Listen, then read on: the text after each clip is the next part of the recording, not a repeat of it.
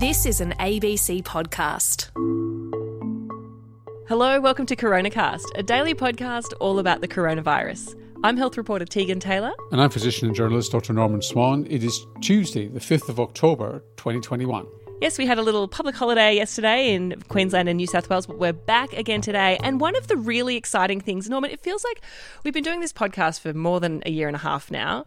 And we've been looking forward to certain milestones for such a long time that I'm almost caught by surprise when we seem like we're closing in on them. And one of the milestones we're closing in on are these 70 and 80% double vaccination targets. So in the next week, I think New South Wales is going to be double vaccinated 70% of the adult population.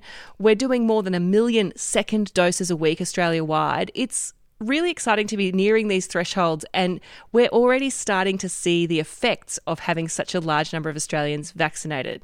Well, in fact, uh, 70% double vaccinated is going to happen you know, today or tomorrow in New South Wales. The opening up at 70% will happen next Monday, when in fact, with that five or six day delay, it's not going to be far off being 80% actually when it opens up at 70%, if that doesn't confuse people too much. This is in New South Wales. Yeah, Victoria is not too far behind, it's a couple of weeks behind. The interest, I mean, just let's just gloat for a little while. Mm-hmm. 340,000 doses in a single day at the end of last week. In America at the moment, the United States, they're achieving 740,000 doses a day. And they've got what, 10 or probably 12 times the population of us?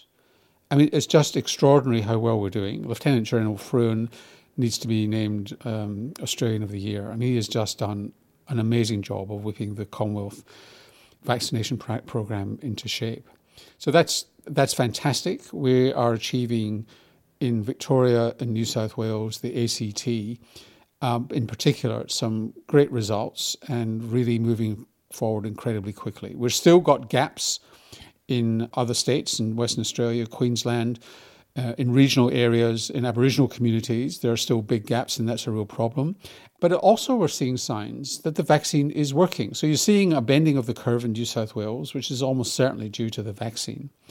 But in Victoria, where you could be really depressed at the fact that the numbers just keep on rising and you've still got exponential growth, what a lot of people have missed is that the hospitalization rate has halved. Wow. So it's gone from 11%, 11 or 12% at its peak to 5% now. The ICU admission rates have gone from 5% to 1.5%. And um, that's happened in New South Wales as well, by the way, but it's great news. Now, the problem, before we get too carried away. That sounds, is there a problem? that sounds pretty good. Well, yes, because if the numbers go really high, then you will get large numbers in hospitals, even though the rates have halved. But if those numbers can be start to curve downwards, then those hospital, I mean, it really is showing the benefits of vaccination already, even though it's not turned the, the numbers of cases each day. So the risk in Victoria, and indeed it's a risk in New South Wales as well, is that the cases go nuts. And even though at low hospitalisation rates, you'll still get significant numbers in hospitals. Now, the other thing that you see in the data are that partially vaccinated people are starting to outnumber unvaccinated in terms of people who are ending up in hospital. And that, in fact, is to be expected. It's been seen overseas, um, and it's not an excuse for the anti vaxxers to get on their high horse.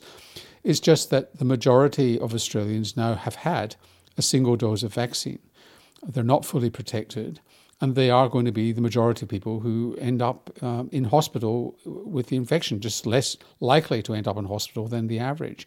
So we're seeing those two things running, which feels paradoxical, but in fact it isn't. Oh, and then the other data that's coming from overseas is just homing in a bit more on knowing exactly how likely you are to transmit the virus if you've been vaccinated. Yeah, last week on CoronaCast, we talked about the infection risk. Now, the infection risk does drop significantly, maybe by 60 to 70% if you've had Astra, up to 90% if you've had Pfizer, depending on your age that declines with Pfizer, stays about, you know, declines a little bit with Astra. But of the remaining people who get infected when, you're being, when you've been vaccinated, what is the chance of it transmitting to others? And with Astra, it's about a 35% reduction in transmission, but that disappears after about 12 weeks. So you do get that effect of Astra tends to disappear. Pfizer starts at about a 70% reduction in transmission, but again, that starts to disappear three months after the second vaccination. So there is some reduction in transmission, but eventually it disappears, unfortunately. So that's that's a bit depressing, but overall, as we're saying, vaccination is working. You're saying that if someone who's been vaccinated manages to get an infection, even if they're not likely to get very sick from it, that what the risk is of them passing it on to someone else. That's right. So maybe you know 60 or 70 percent of them, thereabouts, 60 80 percent of them won't get the infection at all depending on how long it is after the first infection. But of the remaining 40 or 50%, or for, you know, I'm losing track of my maths here, but of the remaining percentage who do get infected, there's an initial protection against transmission. You, you seem the vaccine seems to reduce the risk of transmission, but that wanes after time. The, the reason for that is not clear. It may be something to do with viral load, or it, but the authors are not too sure that that in fact is the case.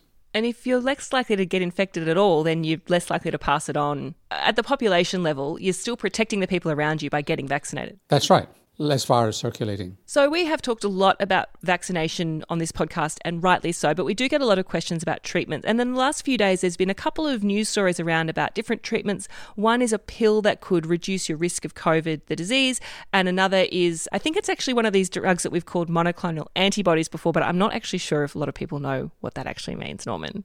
So the one that's got got into the news over the last few days or a couple of days is a drug called Molnupiravir, which is produced by Merck Sharp and Dohme. And I think they now call themselves Merck.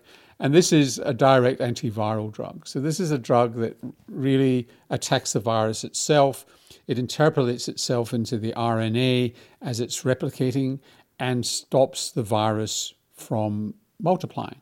And this is quite revolutionary because there have not been many antivirals outside HIV AIDS. Well, even Tamiflu, which is meant to stop influenza, doesn't really do that good of a job of it, does it? No, it's a, just a pretty ordinary drug. There's an okay antiviral for shingles, but this is a direct antiviral. So that's great and could be used to actually prevent people proceeding to serious disease. It's tended to be used in the in the trial. It was used to people with mild to moderate disease, not in severe disease. So it's yet to be proven in that sort of environment. So it doesn't stop you from catching COVID. It's a it's a drug that's given to you if you've got COVID and it looks like it might get bad. It's the viral equivalent of an antibiotic, essentially. So, with this molnupiravir, uh, wh- I think I've said it right. How far along is it? When are we likely to see it in use in Australia? Well, they stopped the phase three trial because it was showing benefits and was considered unethical to continue the placebo controlled trial, which is what's often. So, unethical to give people a dummy one when it's so good. That's right. Yeah. So, they, they have safety monitors in clinical trials where they can stop a trial if it's proving to be dangerous, but they can also stop a trial if the benefit is absolutely clear early, and therefore uh, people should not be given a placebo anymore. And that's really what happened here, and it's going to go through regulatory approval in the United States.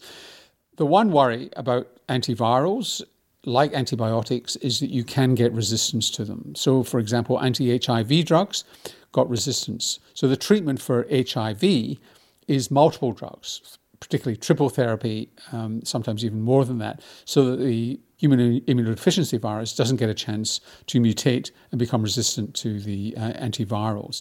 And that's been very successful and driven HIV levels in people who are getting that treatment down to undetectable levels. It doesn't cure, doesn't get rid of it completely.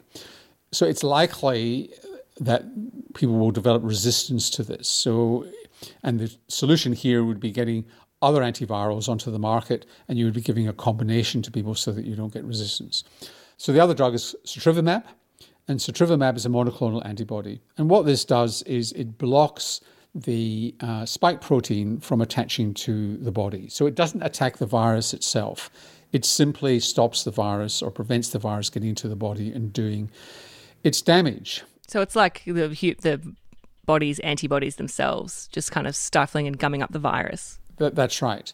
And it's given as an intravenous dose. So you get a single intravenous dose of sotrovimab, whereas the molnupiravir is uh, are tablets. So that's oral, and this is an intravenous dose. So you got this has got to be this has got to be given to you in the home, hospital in the home by a nurse, or in the in the hospital, and it's given to people at high risk, and it does reduce significantly the chances of hospitalization or dying of the disease, but it's got to be given early.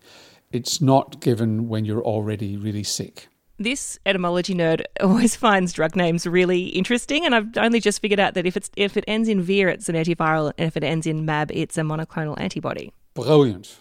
Brilliant. Top of the class. Thanks, Doc.